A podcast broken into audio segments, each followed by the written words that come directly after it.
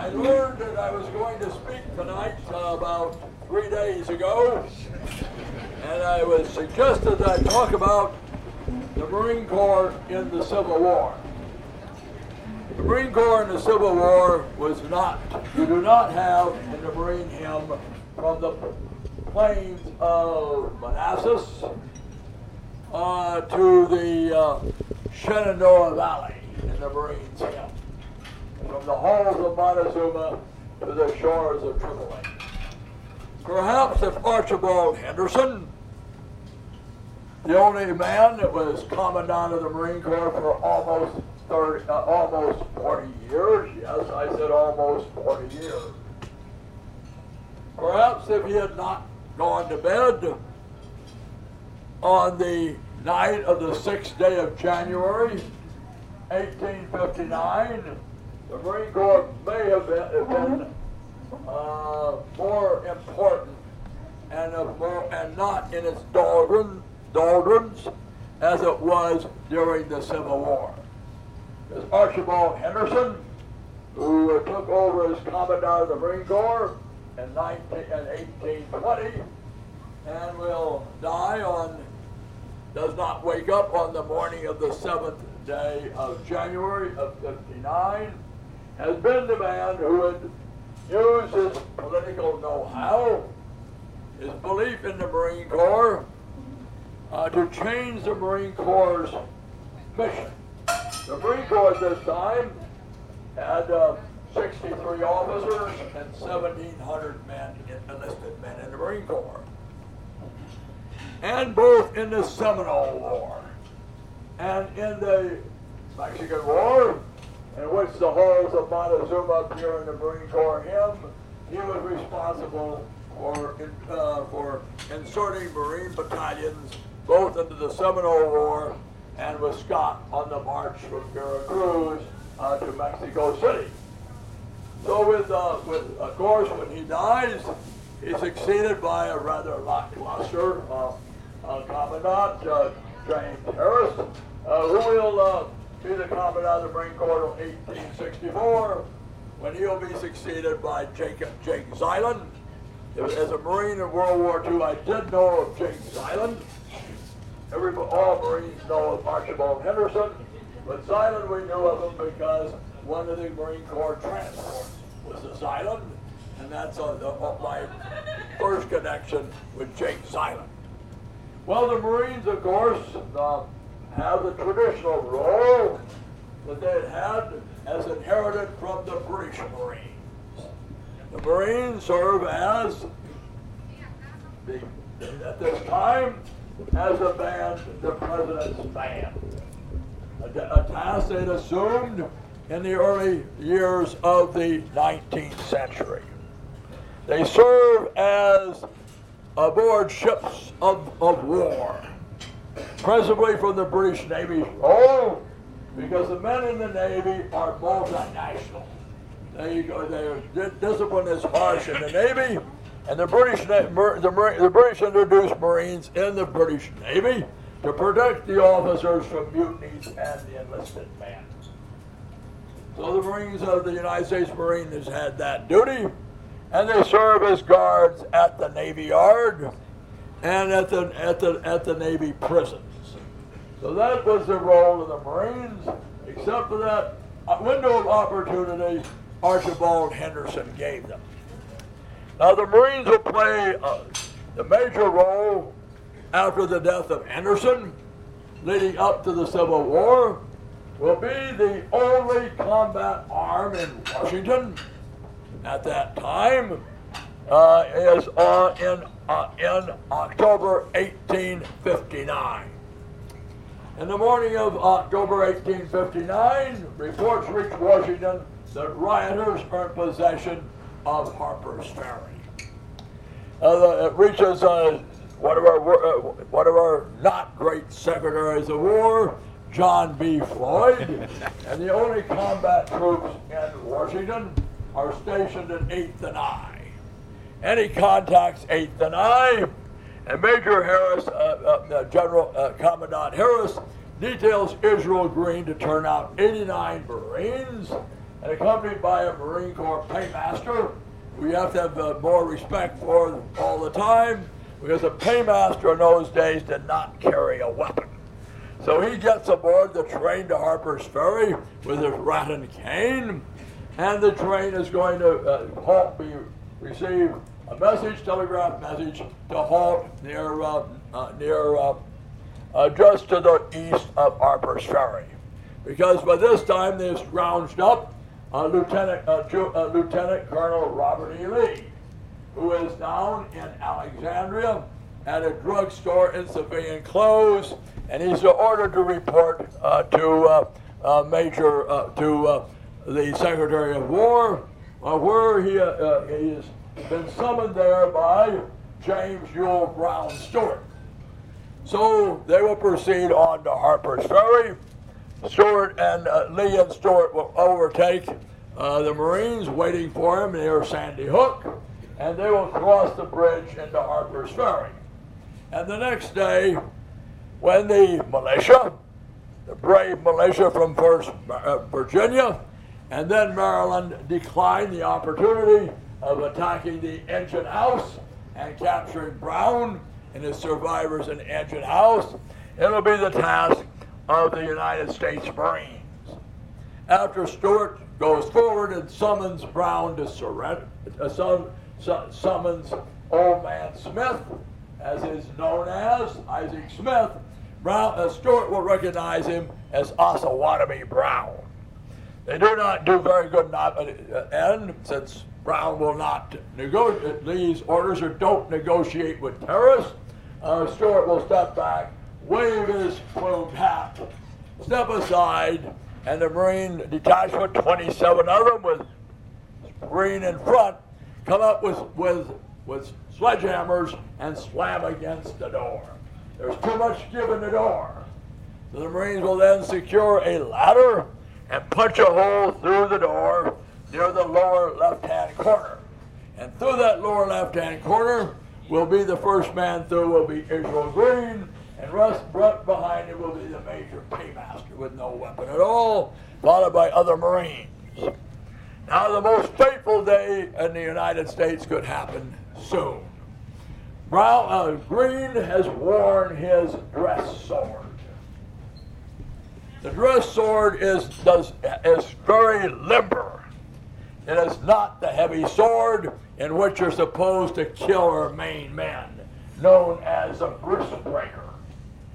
So he takes his light sword and tries to run Brown through with it. It hits Brown in his belt and bends double and breaks within about six inches of the hilt. Meanwhile, so he, instead of running Brown through, he beats him to the ground with, it, with, his, with his sword, and two other Marines, the other Marines have come through. They've skewered one of the, they've skewered, they, they've skewered one of the uh, raiders with so much oomph behind the bayonet that he sticks him to the bayonet, lifts him off the wall, and the raider ends up with his head pointing downward. One Marine is killed, one Marine is wounded, and Brown is captured. So on the most event, important event leading to the, uh, to the outbreak of the Civil War, the Marines are present. Now with Mr. Lincoln's call uh, for 75,000 militia on the several states to serve for 90 days to put down combinations too powerful for the ordinary judicial process, troops begin assembling in and around Washington.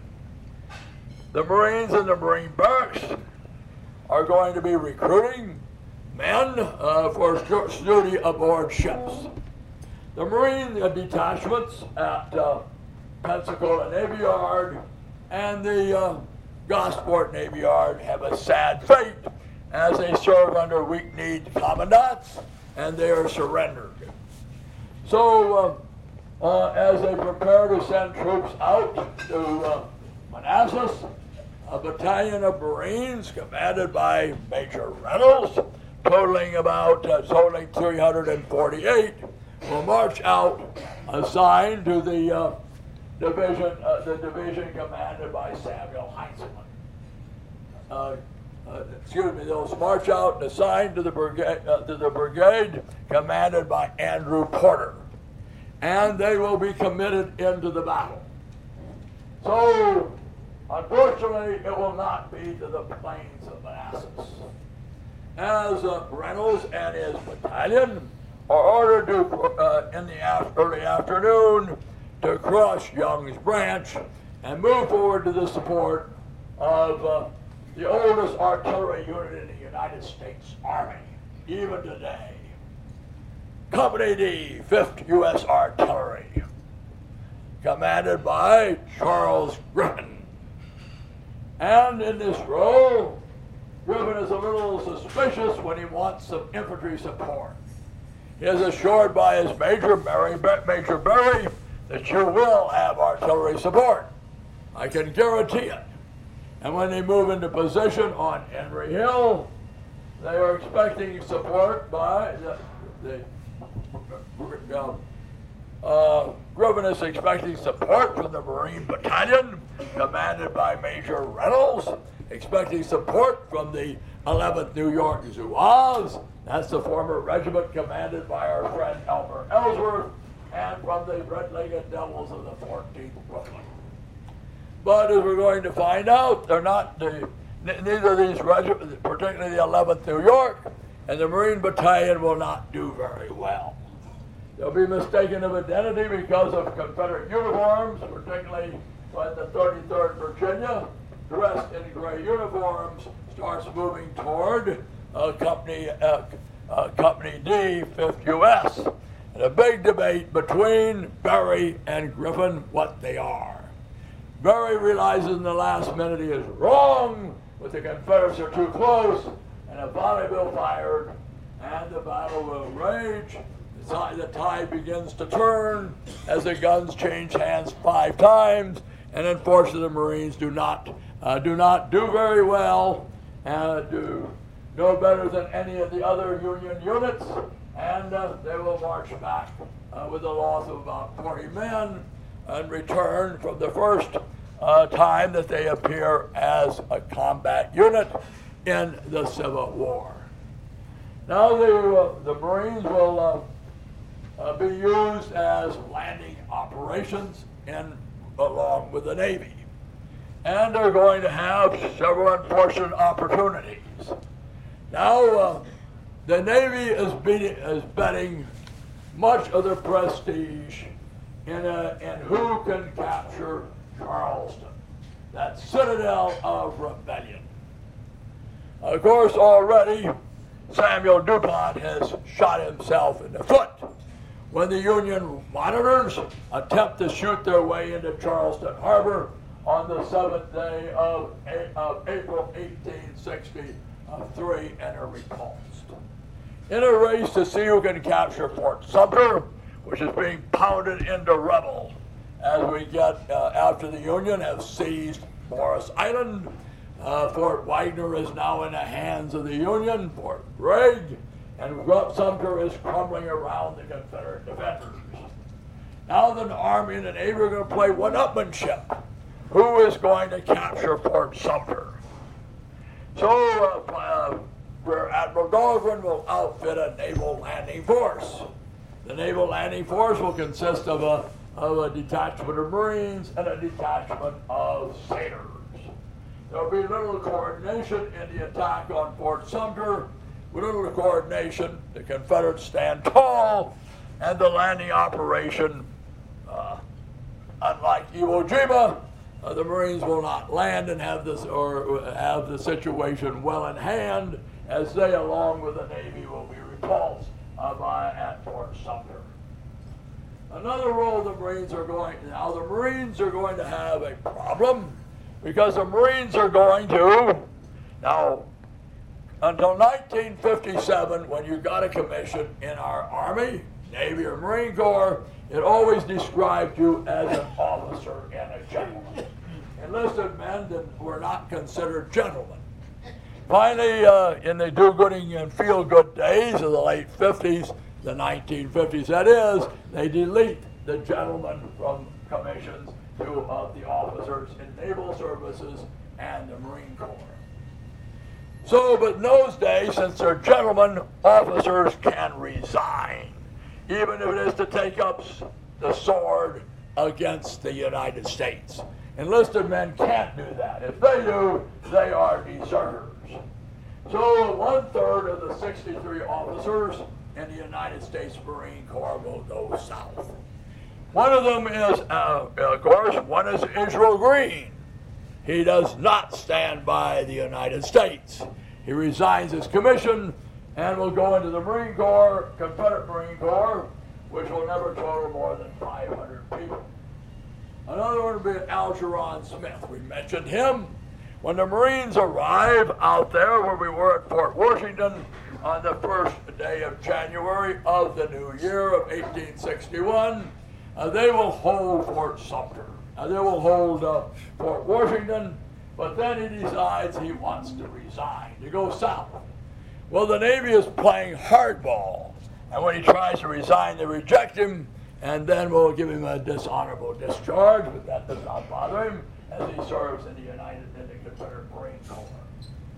Now, uh, the Marine Corps will expand, but only gradually, because the Marine Corps does not give bonuses for enlisting. The Marine Corps has the longest enlistment for regular service, uh, so only a, per, a person would not. Few people will enlist in the Marine Corps, and the Marine Corps will, will expand, but not to over 3,000 men. Now, the Marine Corps' last important landing operation will be at will be undertaken at Fort Fisher on the 15th day of January 18, uh, 1865. The first Union advance against Fort, Fort Fisher had turned up in a one-upmanship a campaign between Benjamin Franklin Butler, commander of the Army, a detachment, and the Navy commanded by the man with the biggest ego in the United States Navy, and I would argue a bigger ego than any man in the United States Army ever before or since. And there have been big egos, and that is David Dixon Porter. Now, David Dixon Porter, when they go back, uh, he wants a piece of the action. They can see that the Civil War is rapid, uh, running rapidly. Mr. Welles would like a success by the Army, by the Navy, because we have to remember when you do a cutback, uh, the Navy does not get much publicity. Blockade duty doesn't compare with battles like Gettysburg, Vicksburg, and these other great battles. And the Navy, of course, has that disaster on them from uh, it's blackened DuPont's reputation from their failure to shoot their way into Charleston Harbor and force the send surrender of that citadel of the rebellion. So on the 15th, they work out a joint plan. It's to be a uh, they're going to attack when they hear the whistles on the warships.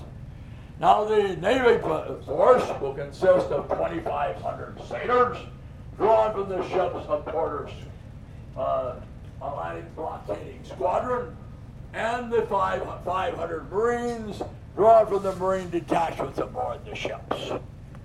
Uh, they've, uh, they're going to work out an ad hoc plan. What they do is plan to advance. Now, the Marines are going to be armed with uh, uh, rifled muskets, good range.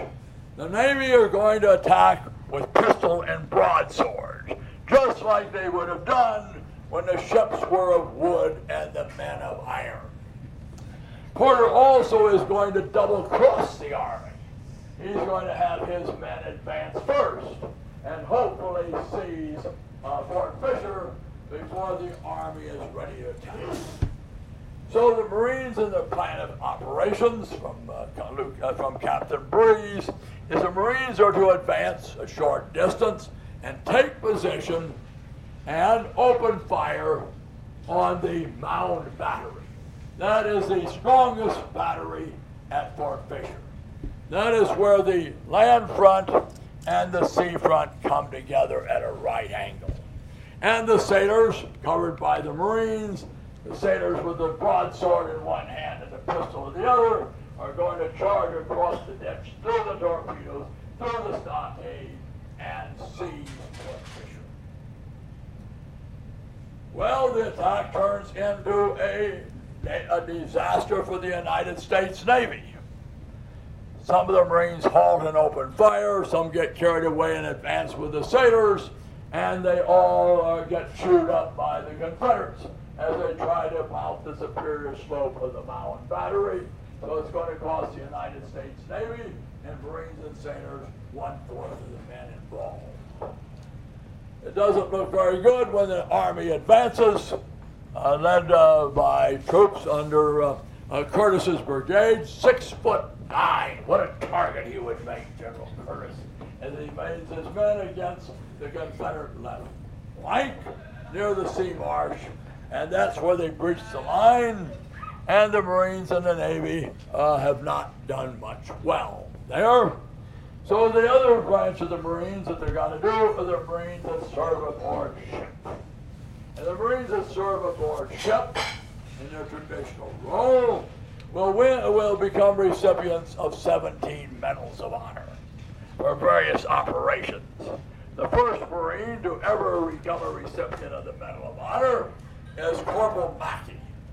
Now, Corporal Mackie will be serving aboard a gun crew aboard uh, the aboard Galena on the 15th day of uh, Jan- uh, 15th day of May, when the Navy is again going to try to up one upmanship the Virginia Creeper.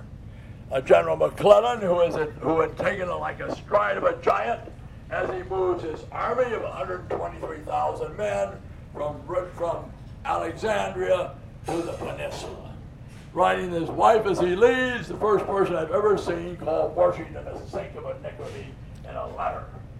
And he'll write his wife on that day, telling her how glad he is to escape that sink of iniquity, Washington, D.C. But when he gets down to the peninsula, it will be he will change from the uh, from the stride of a giant, as described by the British press, into the Virginia Creeper.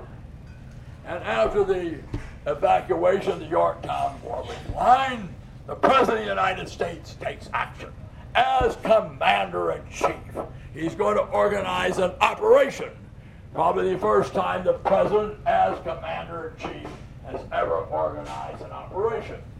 And that is going to involve the capture of Norfolk, which they're going to carry off successfully, and sending a fleet up the James River to get to Richmond ahead of the Army and the uh, vessels commanded by John Rodgers, the Galena, having aborted its marine detachment. It's an ironclad, but a real ripoff of an ironclad. Monitor, Stevens Battery, Aroostook, and Port Royal head up the river. And in the battle, uh, Mackie will be sighted and become the first of the 17 Marines to be, become recipients of the Medal of Honor in the Revolutionary, in the Civil War, or any war. Now the Marines will uh, will be in their doldrum, doldrums of their career. It will continue, uh, so the war will find the Marine Corps has added not much to their illustrious history, uh, mainly uh, a gain for them through the aggressive actions of Archibald Henderson. And they will have to go on uh, through the 1870s and the 1880s, and not until the Spanish-American War and the uh, and the Philippine insurrection, the Marines again get a significant role in support of the Navy uh, the role that uh, Archibald Henderson had tried to gain for them and was doing successfully until he was just too old and tired.